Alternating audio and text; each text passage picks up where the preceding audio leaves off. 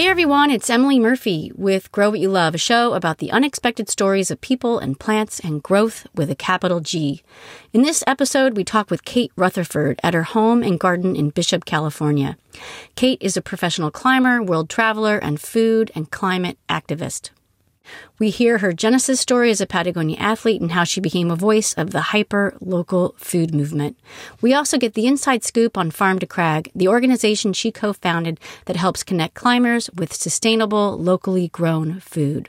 We had so much to talk about, I'm afraid I couldn't fit in every story, like her memories of growing up in Alaska, crazy grizzly bears, and attending her first climate march as a kid. But you do get to hear us cook up a simple yet wonderful late summer meal after picking herbs and greens from a garden. If you hear a baby crying in the background, that's because there really is a baby crying in the background, and dogs barking, and birds singing, and cars driving past, and Jack bouncing around as we talk and cook. I recorded this conversation in October of twenty nineteen, right before Kate's first Farm to Crag event in Yosemite. This episode was made possible thanks to Herbal Essences. Herbal Essences has an all-new potent aloe collection containing real botanicals endorsed by the Royal Botanic Gardens Kew, one of the world's leading authorities on plants. The aloe is sustainably harvested from Mexico, and aloe is a plant with superpowers, super healing powers, that is. Herbal Essences potent aloe products leave hair smooth and shiny. And Herbal Essences BioRenew potent aloe products are available for purchase online and in-store. You can find potent aloe and hemp at Target, Amazon, Walmart, C V S, and Walgreens, and argan oil and aloe hair mask at Target, Walmart, and C V S. Now, on to my conversation with Kate. We dive straight into some of her climbing experiences, and if you're not familiar with her, some of the highlights of her career include completing the seven summits of the Fitzroy skyline in Patagonia, freerider on El Cap in Yosemite, and a big wall climb in Greenland called War and Poetry.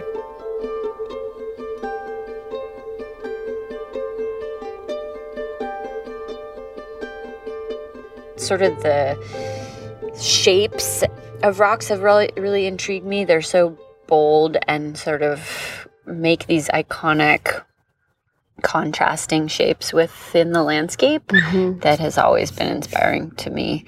I really like climbing for the beauty that you get to engage with. Mm-hmm. You know, it's like climbing trees. You're like, wow, look at that really beautiful cherry tree. I want to go to the top. It's just the same with a rock. You're like, oh, all right. Look at Half Dome. It's the most beautiful rock in all the land. I want to go to the top. And right. So that's relatable. Yeah. You think of all the people who aren't comfortable taking their, or they think they're not comfortable taking their feet off the ground and going to heights, but they might climb a tree. Yeah.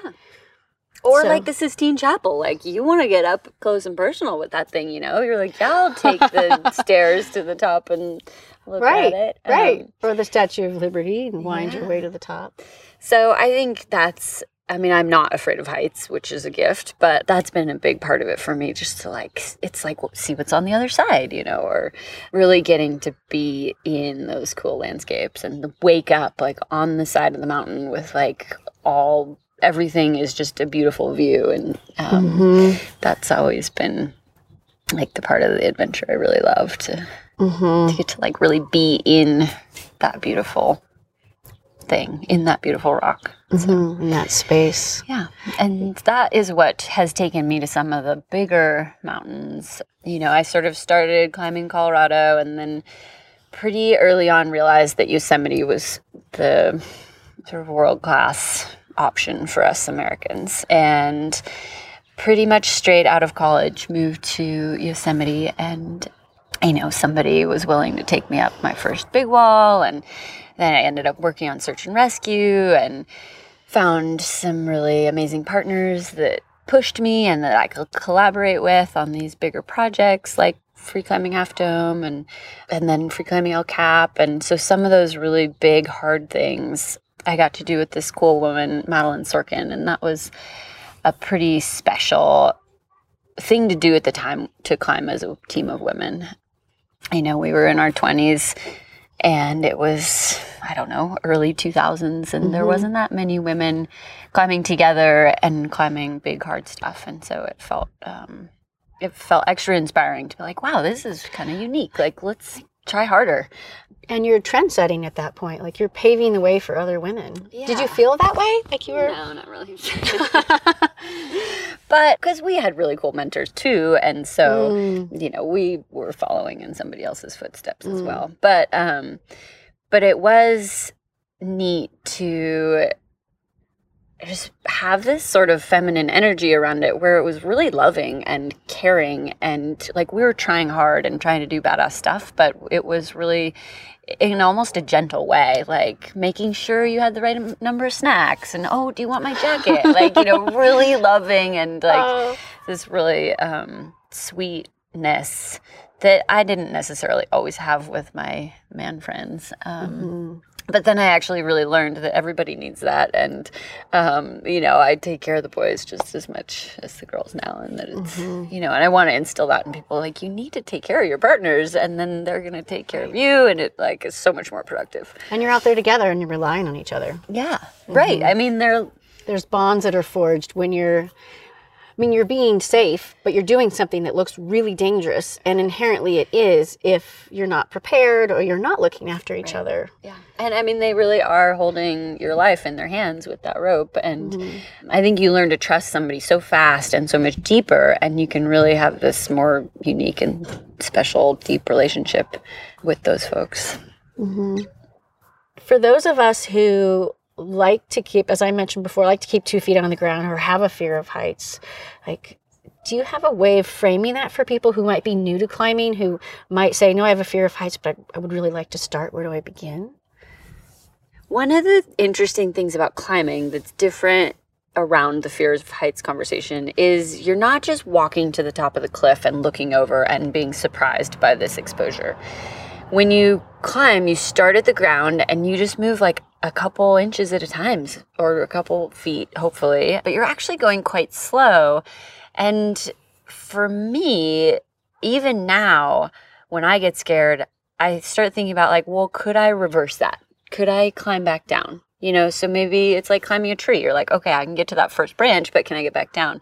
And so there's a slowness to it because it goes against gravity, where it's actually quite controllable. And so once you get afraid, you can kind of stop, or you can step down one move or something like that. That's why most of us climb with ropes. Um, mm-hmm. It's it is this thing that you can stop and just hang on the rope. Like, that's what you do when you get scared. And that's really important to learn right away as you start. You know, it's like before you even leave the ground, you should try and hang on the rope and make sure you trust it. So really just putting one foot in front of the other and going really slowly, and, you know, just taking the time with yourself to get comfortable with it instead of just this shock and awe um, that will really scare people. Mm-hmm. And um, just throwing yourself in maybe isn't a good idea. Scrambling to the top. Baby steps. Baby like... steps. So, so I think that's cool about climbing, is that you can push yourself at any level. You know, even as a beginner, it's going to feel really engaging. And for me, like, I get scared every day, and mm. it's just at a different place. Right. That's refreshing to hear. So yeah. So you're still, it's still this push and pull. Yeah. And this, there is this tension that you had mentioned. Right. And I think it's a cool part of my life, is that I have this really close relationship with fear and know how it makes me feel, and am not as surprised by it when, you know, I'm afraid in some other realm, like swimming or surfing or, you know, um, whatever it might be. But I think a lot of people don't get very close to their fear very often. Mm. You know, like, I don't know, in soccer, I, you know, I played soccer really passionately when I was young, and I'm not sure I was afraid necessarily playing soccer. Maybe mm-hmm. getting slide tackled is kind of gnarly, but um, you know, like, I'm really pushing my limits, and I think it's important for people to do that because it, you know yourself so much better that way, and you really, I physically know myself so much better. Like, I, when I'm climbing well and I'm super well practiced and well trained, I know exactly when I'm going to fall off, and exactly how much harder I'm going to have to push it to, like, get to the next hold. And sometimes you're willing to push it and try harder than you ever thought you'd be able to, and sometimes mm-hmm. it works. And then sometimes you're just like, no, I'm not willing to take that risk, and you scale back and whatever, throw in the towel, take, hold me, right, right, whatever it is. One of the really powerful parts about climbing for me is how all-consuming it is. When I am trying my hardest, I am not thinking about anything else. I'm completely engaged. It's almost like a moving meditation. You're using your mind and your body to decipher this puzzle, this sort of path that's laid out for you. And it doesn't matter what else is going on in the world. And all it is is you trying to move across this rock. Yeah, there's there's such a contentment, and just you're just so focused and just so yourself on the rock that, you know, nothing else matters. It's really amazing how simple it is. So fast forward, you have been basically a nomadic climber and traveling the world and really dedicating yourself to this practice. Because what I hear now is it's not just a sport. You're not just an athlete. It's a practice, because it is like a moving meditation. And you're so lucky to have had that opportunity. And you're at a point in your life now where we're at your home and you have a garden and you're clearly putting down some roots. And obviously there's been a shift in your life. You're in this new place. So how did you get here? What was the genesis of, of Kate's life from college to nomadic climber to the eastern side of the Sierra Nevada? I had a pretty organic transition into climbing, and living on the road was totally the thing that a climber would do. And really just kind of dropping everything else and committing to climbing and really choosing climbing every time there was a fork in the road. And yeah, it meant I lived, I've lived in three different vehicles at least. um, and then there's the little Airstream trailer that is part of my life. And so I would spend winters in Argentine Patagonia and mm. summers in Yosemite or Alaska or Canada or sort of Northern Hemisphere, Greenland adventures. And then eventually had a really sweet transition into working with Patagonia a lot, and those guys have been incredible supporters of my nomadic life, and also giving me a like really clear direction. And everybody as a company has chosen to try harder to lobby on behalf of the planet. And so that is not exactly what you were asking me. That's but, okay. um, but it's been really interesting to like yeah. see this transition with my life, and all the, like that it has become work. This passion that was mm. just climbing and just all these like wonderful choices I made as a climber led me into it being my job, and really being motivated to share um, these crazy adventures with people in hopes to inspire them to go do the same, basically, and to follow their passion, and to, you know, hopefully their passion is going to lead them into the wilderness, which they will then fall in love with and help protect.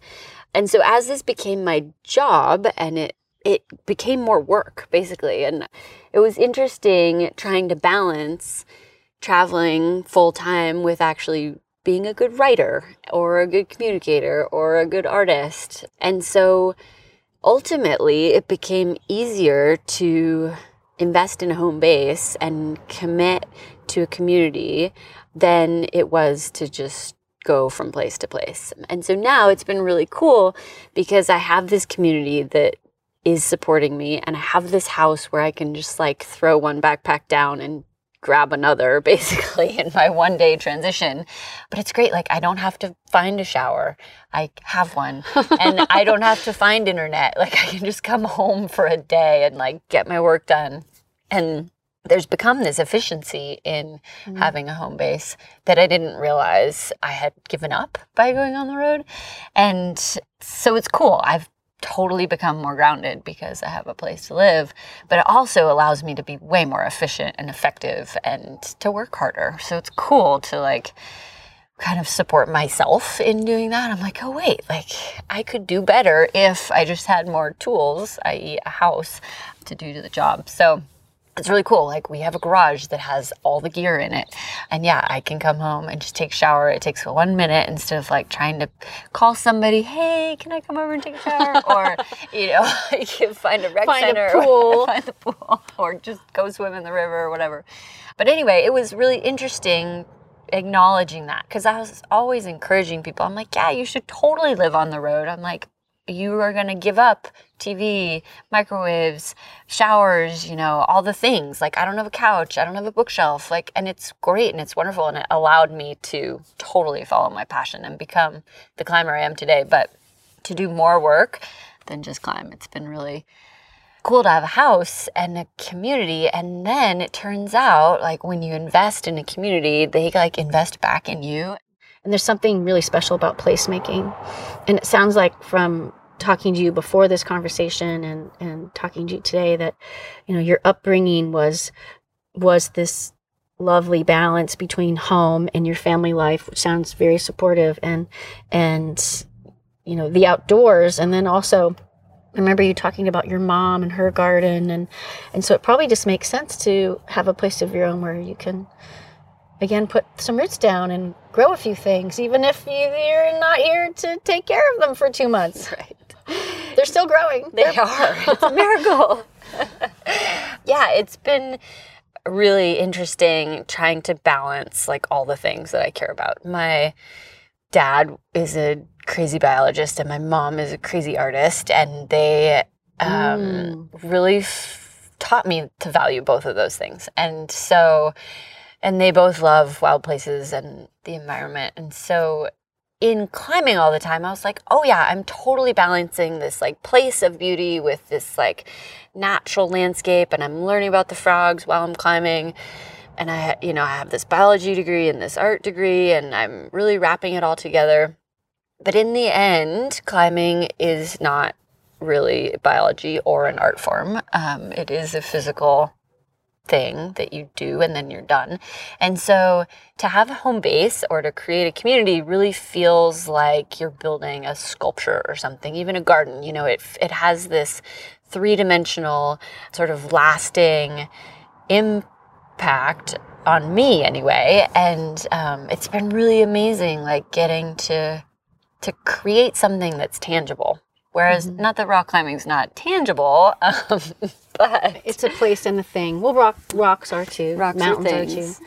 But it's been really fun to to think more deeply about like what it is I'm eating all the time. Like, why am I ignoring that part of my? I guess I wanted to connect the dots between like this love of eating and the need to eat all the time with like, where does that food come from, and why don't I get to partake in the growing of it, and maybe I can. And so here I am like trying to grow a few things, and it feels really cool. Yeah. And you plant, you planted since you've, since you bought your house, you planted a few fruit trees. Yeah, and Mark has called me a fruit tree hoarder once or twice. So the house came with a peach tree. The house came with a peach tree and a cherry tree and an apple tree and a really beautiful white grape. Oh. And then since that, we planted two plums and a pear and an apricot. And oh. I think that's it. Oh, and a fig and a pomegranate. So you're a fruit tree hoarder and a, a collector of fruit trees, puffy jackets, rocks, and yeah, random containers. Random containers for plants. Yeah. One of the things we've talked about is the intersection of these things. So your rock climbing and this home and the roots you're putting down and this project that you're starting now, Farm to Crag. That was how I found you, actually. I found you two ways. I found you through a mutual friend, uh, Jane Sievert. And oh, I love it. We love Jane. Jane, I love you. I wish you were here right now. It'll only be more fun. And and she's like, we have to reach out to Kate Rutherford because she's amazing. She's involved in food. She is this incredible athlete, and she's starting this project, Farm to Crag, and re- just reach out to her. What gave you the idea, and And yeah, well, we've been talking about it for ages. For a while, we called it the Dirtbag Almanac um, because we were just living on the road all the time. And it's like, where do you find the local lamb or whatever you're looking for?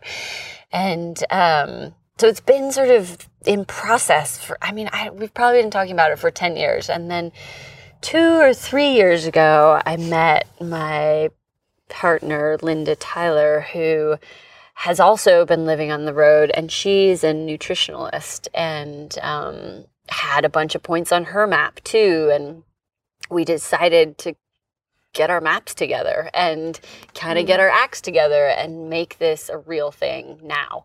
It felt really current and important to do it now. I feel like climbing has grown up a little bit, and there mm. is actually a lot of climbers now, and turns out there's more money in that climbing community now that will actually be spent on food. And so I'm like, okay, well, how can we channel that into the wonderful food options that we do have, instead of just wandering about going to Albertsons and, you know, having the midnight snack at the donut bar? Like, we could do better than that as climbers. So the Farm to Crag idea really came about as a map, so that as we're traveling to climb to all these like destination climbing areas, like, why can't there be a destination farmer's market or locally sourcing restaurant or, you know, farm stand that is paired with that on mm. our little map? Because, you know, there's guidebooks and websites out there that can totally feed the logistical challenges of rock climbing, but there's not really a way for climbers to link into like the local food economies.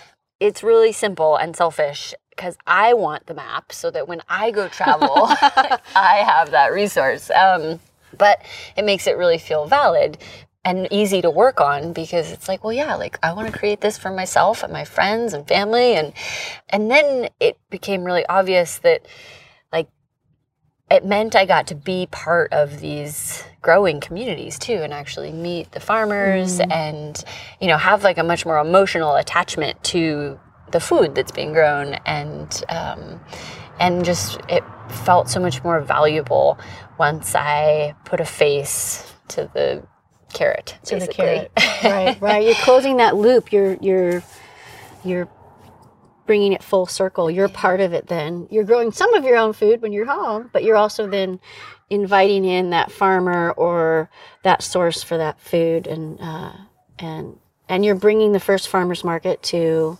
to Yosemite. Yosemite Valley. Yeah. And that is going to start up in the spring next year, as soon as the first peas come, hopefully. But yeah, it feels really timely, because Because climbing is growing so much, you know, with the free solo and the Dawn Wall, and I mean, Obama called a climber, like, this is a really big deal. um, so anyway, I think it's a great time to help climbers do it better, you know, and help our help myself do it better. You know, I was totally spoiled by my mom having this incredible plethora of organic vegetables. Um, And whenever I would go away, she'd send me off with like a bag full of goodies that I'd kind of like try to make it last all week, and eventually it'd run out. And um, so I just, I think it's so important to have good food to eat. Mm-hmm. And do you have stories from your travels that remind you of local food, or experiences where you found local food and it's changed your, your experience in the country you might be visiting or the region you're visiting? Yeah, absolutely. One of the great joys of traveling is getting to experience local food, wherever that might be. One of the really poignant things is when it's hard to find good food, and then you do, you know, and um, or you're in the mountains and you're you've run out of food, and then you come back to town. And in Patagonia, it's really um, obvious. There's a great lack of vegetables down there usually, and then they have these really incredible asados where they um, roast a lamb over the open fire, and you know, it's just so incredibly rich and fatty and juicy and, you know, smoky, and there's all the lights filtering through, and the gauchos are got their knives and the gristles dripping, and you know, it's very visceral. Like, I'm in and it. You're starving because you just came off the mountain. It's, everything smells good and amazing. So good. And there's like two potatoes and like a, you know, kind of pathetic salad of cabbage, basically. But it's like the most incredible thing you've ever eaten because you're so hungry. So it's really enriched my lives. Like, wow, like they grew this lamb, you know, it's been roaming around on the step down there underneath the mountain, basically, and to have all the different parts of it, and you just cut off a slab that looks good to you, and just being really directly connected to an animal that way. Um, that came from that place. It came from that place, and this gaucho raised it and killed it, and mm-hmm. is now offering it to you. And so, yeah, it's it, it makes it really special to see it in action like that, and and yeah, this is like this cultural staple down there, and they're sharing it with you, you know, and I've really, you know, it's like a special thing. Now we might do that for a birthday or something like that. This is like become this big part of our lives and a celebratory way to feast. And then going other places, I remember one of the first times I got to go climbing in Europe, we went to Slovenia and Croatia, and I was blown away by the developed world, basically. But um, there was all these cool apartment buildings in these villages, basically, but every apartment building had a big garden plot that was like at least as big as the parking lot. And so wow. These beautiful garden plots were for the apartments, you know, because they didn't have space on their balcony or whatever. Right. And so that was a really striking thing, because in America there's not apartment buildings next to gardens, really, or, you know, vice versa. Right, and that's so, not how space is designated yeah. or allocated. And so it's, it's still obvious that it's important to them to have like this fresh garden vegetable in their life.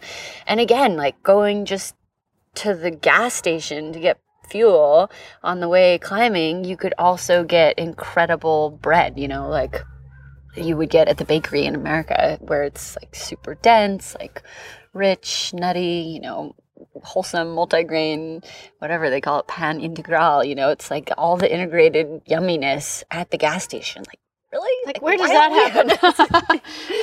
So anyway, those were some really distinct memories of like my early climbing pairing with food life. Brittany and I went to the Ukraine with Mikey, and we were taking these pictures in this cool market. Like, yeah, I don't know. It was like the Wednesday market or something. And this woman had this gnarly, like, purple hair and bright red lipstick. And she was this just crazy apron and really gregarious. And she was bossing us around about what vegetables we should be buying to make the proper borscht. And Brittany and I were like, oh, come on, we got this. Like, no, no. And she was like wagging her finger at us and telling us how it was done. And she sent us home with like a recipe and the garlic and the onions and like whatever herbs she had and all the beets. And we made really yummy borscht. And then we made way too much of it and ate it every day for and then you week. Got really sick of borscht.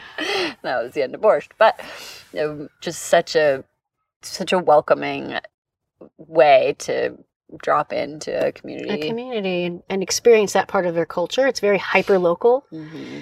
When we were talking about Farm to Crag, you were linking in the climate crisis and the fact that there's no time to waste, and mm-hmm. that Farm to Crag is, and the idea behind it, this this sense of hyper-local food, or, you know, embracing your farmer, or getting to know the community no matter where you might be, whether you're nomadic or you're or you have a home, getting to know that food source.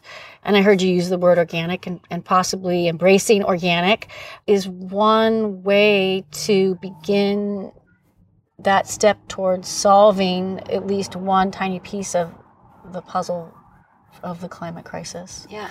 And so I guess I'd love, I'd love to hear your thoughts on that, and and what that might have to teach us about this issue that is so compelling and urgent right now.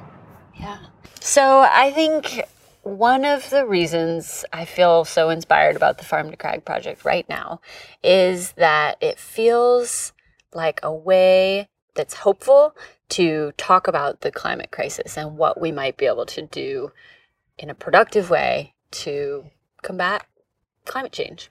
And I don't know, a couple years ago, somebody told me that regenerative organic agriculture and healthy soil has the potential to draw carbon out of the atmosphere. And I was like, what?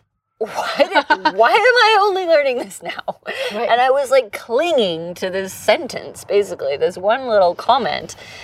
And all of a sudden, I was like, wait a second, we can just eat better and fix it? Obviously, that's not how it works. But it kind of is. It kind of is. Like, we have such a broken agriculture system where we are depleting the land and the nutrients, and thus depleting our bodies as well, which is a whole other conversation. But that if we are really intentional around the way we grow food and the health of the soil and the biodiversity that's both in the soil and all around the things that we're growing, we can really draw a lot of the carbon out of the atmosphere that is the greenhouse gas that's warming the planet. And so I just want more people to know that, mm-hmm. you know, and even if we can't all buy regenerative organic produce all the time, we could start, you know, and, you know, I think that climbers have a really good sort of mental, I think climbers are really well versed in this kind of challenge, you know, where they're, I'm totally biting off more than I can chew. Like, this is a big project, you know? The Farm to Crag project. The Farm to Crag yeah. project, or just like how to inspire people to have more value around food, and or even just me, like, how do I actually buy organic and eat organic, local, regenerative all day, every day? Mm-hmm. Like, it's virtually impossible for me, especially climbing on the road. But it's not like I climbed the hardest climb first try. You know, you have to just walk out the door and start trying. And if you fall off and you buy non-organic tortillas, it's fine. You can try again the next day, you know, and eventually you might get there to this like ultimate goal of eating organic all the time. So I think it's easy for climbers to sort of wrap their head around that and be like, okay, like I can try my hardest and even that is good enough, you know.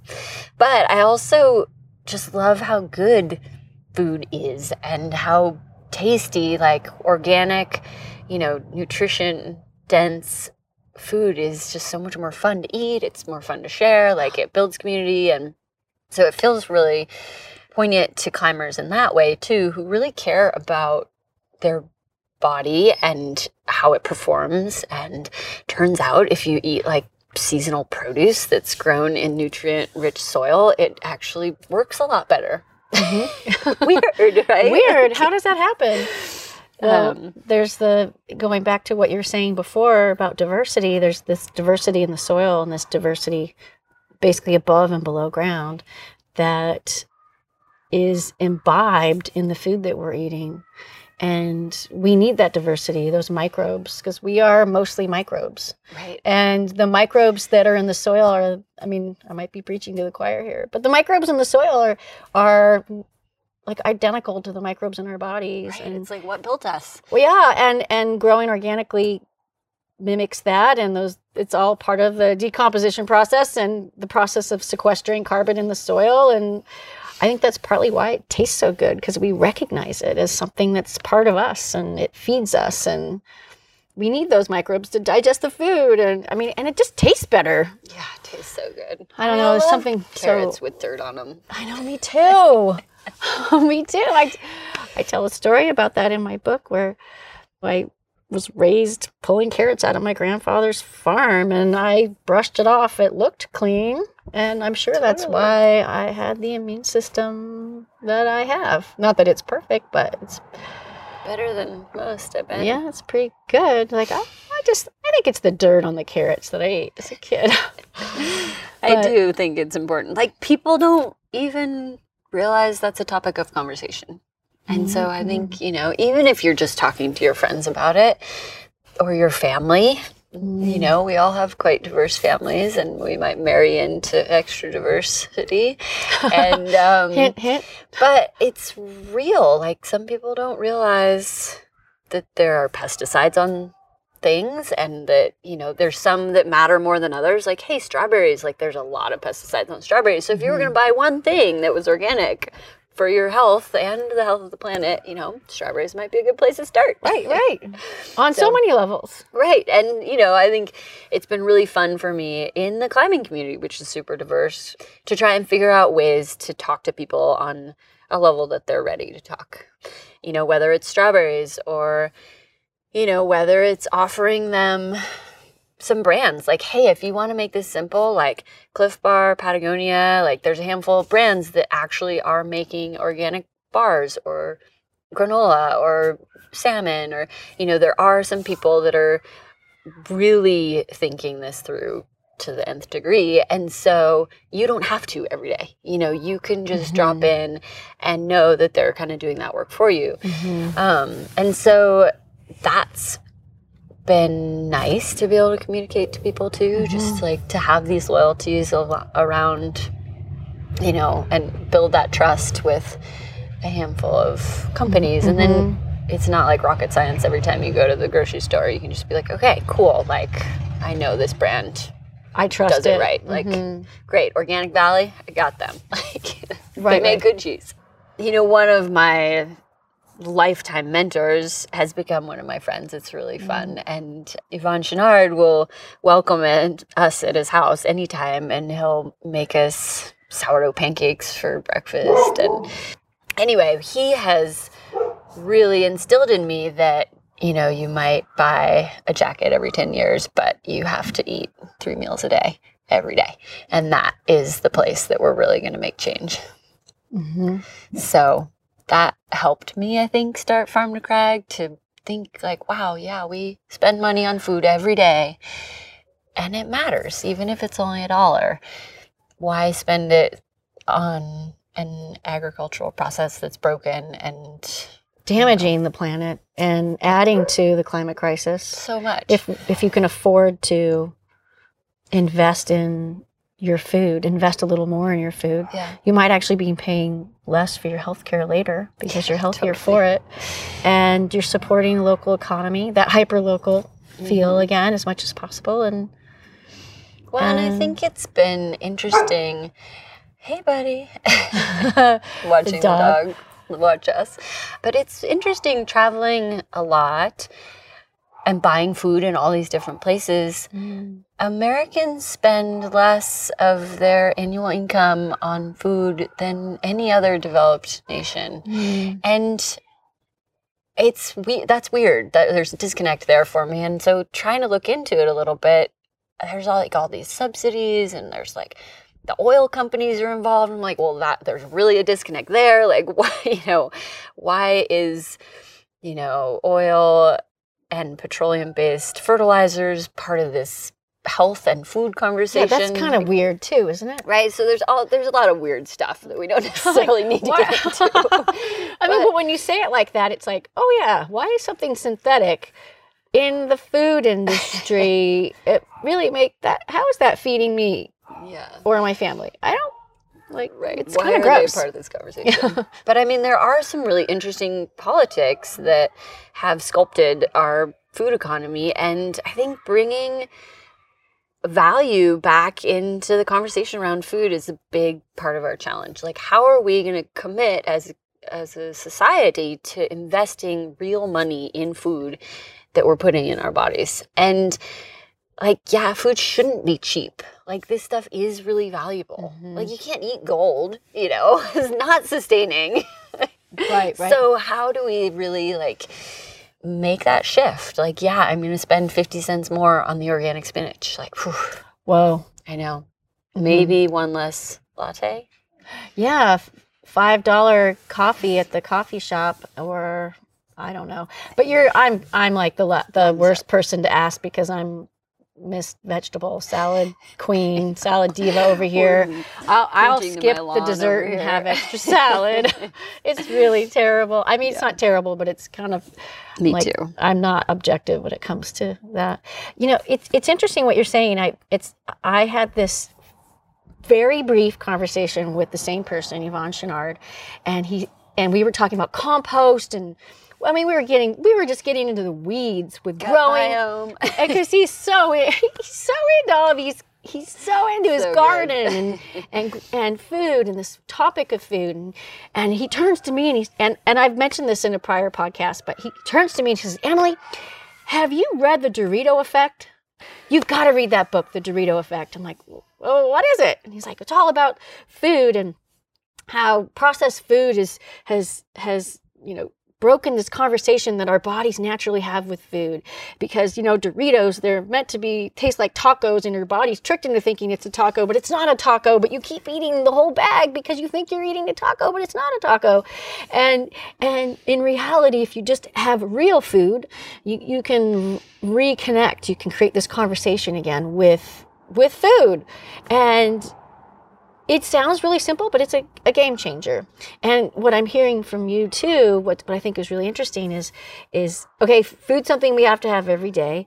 And, you know, with good food choices, we're also doing something to benefit the planet and diversity and the climate and sequester carbon in the soil to reduce the heating of the earth. And I mean, on so many levels. Together. Like, um, yeah. Getting to like share food too, I feel like is such a powerful tool in this time in the world as well. You know, I think mm-hmm. there's so much mental health that can be addressed in really sharing good food with each other. And not only in the like nutrients and all the chemistry that I don't know anything about, but like in just the actual personal connections that you have with people because they give you a recipe or because the clerk at the grocery store actually asks what organic chard tastes like and what you might do with it, you know? Right. And just like actually having these conversations and kind of getting off the phones and out of your house and actually interacting, I think stimulates your body in a totally different way than the television would. Mm-hmm. Or or your friend bringing herbs and bits of spinach and yeah. and green apple cucumbers over to say, hey, what can we make with these? Right. Like, how do we get creative and make some tasty dinner? And yeah, it's such a more fun way to engage that I think people don't realize they're missing. Um, real human connection.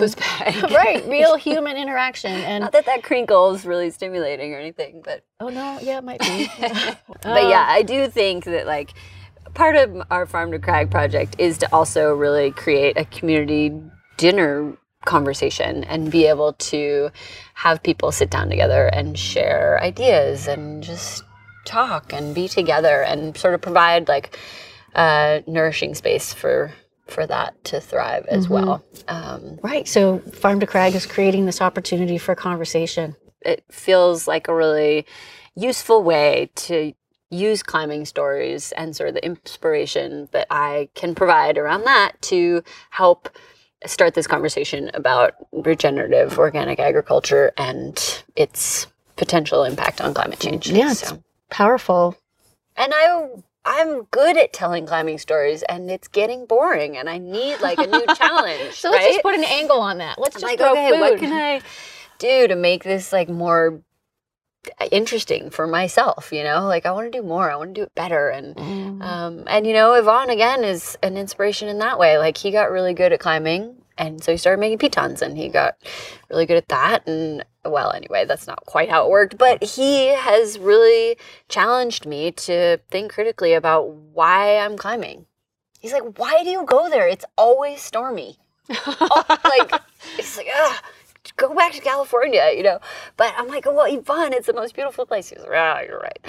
But he does really challenge me on like, well, what am I going to do with that? And what, you know, why are you continuing to climb and tell these stories, like, is it still fulfilling to you? And mm. and it is, because now I feel like I can really contribute to our community mm-hmm. with this, I don't know, inspiration around food and community and and just doing better in that way. So mm-hmm. thanks, Yvonne, for being a good mentor.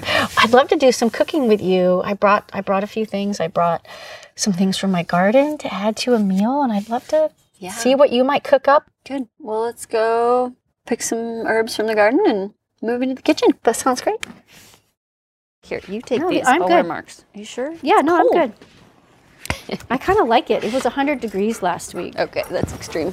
Oh, Jack's going to help us. Hey, Jack, you want to help?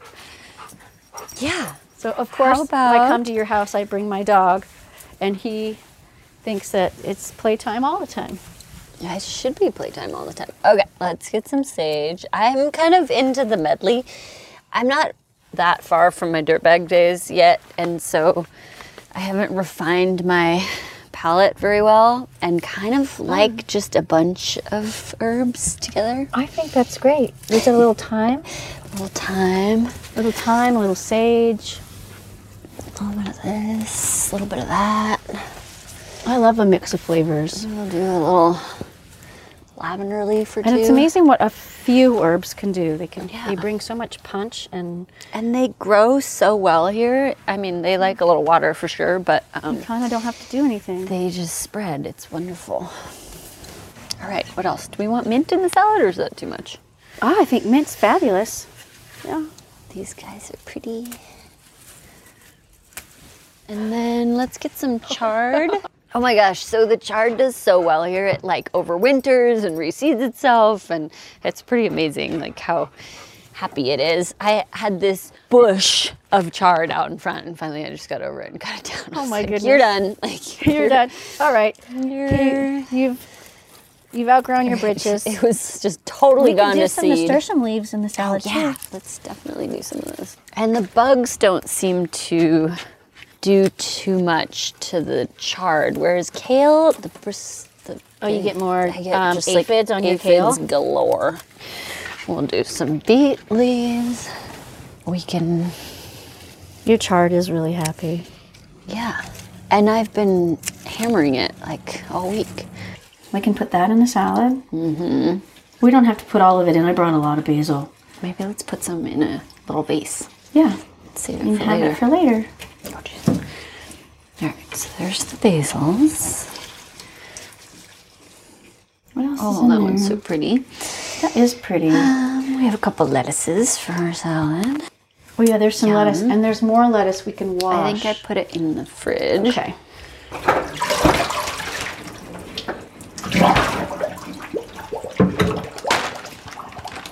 This is lettuce from my friend Nikki's garden. She was leaving on a trip, and she said, "Here, Emily, take this lettuce. It's gonna Aww. bolt if we don't eat it Perfect. this week." Thanks, Nikki. Thanks, Nikki. We're gonna enjoy every bit of every leaf. Oh, we are rich in basil. I know. There's so much green here on this counter. I can't. I can't believe it. Let's see. I'm gonna grab a jar. There's jars here, or maybe even one oh, of these yeah. cups. Here, we there's these little ones up here that'll be good. Oh, for um, for the basil? Perfect. Do you guys need a beverage or anything? I'm okay right now. Water, whiskey, wine, tecate. Well, I'm just like gin. Gin. We have gin. Okay. I'll take a little of that. We'll definitely use this. Those leaves look so fresh. Yeah, those are pretty. Actually know what we're gonna do with those herbs anymore, but it doesn't matter. These, I thought maybe we'd put some in the those salad. Those we should put in salad. Well, and those other ones. Um, oh, those herbs. I think we could put some of those in the salad. It would be really fun. Maybe we should do a little oil and citrus and vinegar and herbs. Yeah. For the salad dressing. Okay. That sounds good. Easy. I love it. Oh, this mint. I mean, I just, I keep I know, talking about this so mint. Good. It's so fragrant. Your mojito it's, mint. My mojito mint, which mostly we don't drink mojitos. We just put it in the salad.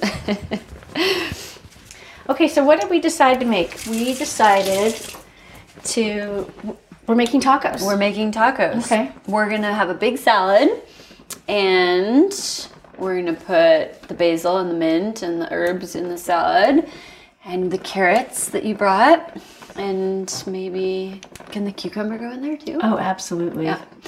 Um, and then we have some really beautiful ground elk, so we're gonna put a little salt and pepper and elk in a frying pan, and have some rice and so, some sauteed chard, and that sounds great. All in a tortilla, which makes it a taco. It's a garden medley in a, in a tortilla. Garden medley tacos. Yes. Yes. Okay. Yes. Yes. Ice. Okay, oh, I'm on that, and then I'll make the dressing. And the peppers. We gotta do the peppers. Okay. Okay. We're oh, getting yeah, serious we now. Peppers. There's lots to do. Wow, shishito peppers. Okay, you're tacos. I'm on drinks and and drinks. Uh, the and the dressing. Okay, I'm gonna. Whoops! And there goes an ice cube. Whee! That chard is like a confetti in the pan. I love the red stems. I know, the red stems mixed with the white stems from your garden, and. Uh, It's the perfect little taco garnish. It's elk time, right? Yeah, let's do it. Okay. Wow, those peppers are beautiful. How fun. They're fun. Hopefully, I've, I've never cooked them when they're quite this large, so let's see how they... They're so pretty. Mm-hmm. Okay. Like, are all your cooking moments like this? I hope so, because this is really fun. Mmm, that's beautiful. Mmm, how much shishito pepper? Oh yeah, how are they? They're probably hot. Really hot. Not Careful. Caliente hot, but color, color. hot. Con calor. Maybe it has to sit over here. No, or we could put them in some. Just oh yeah, vessel. We could put them in a bowl. Yeah, pick a bowl in a bowl. Pick a bowl. Hi, Mark. All right, here we go. The elk is going in the frying pan.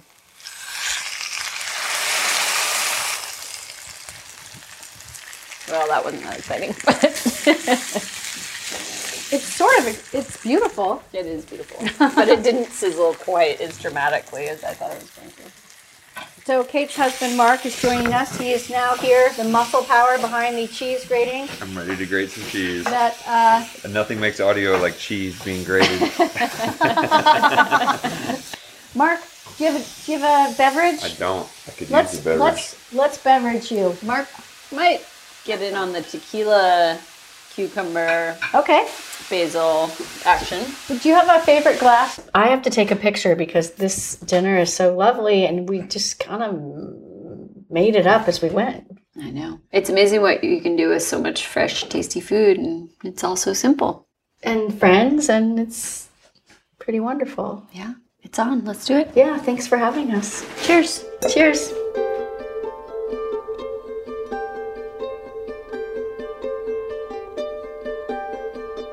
You can learn more about Kate at kate rutherford dot com, where you'll also find her jewelry, suspended stone design.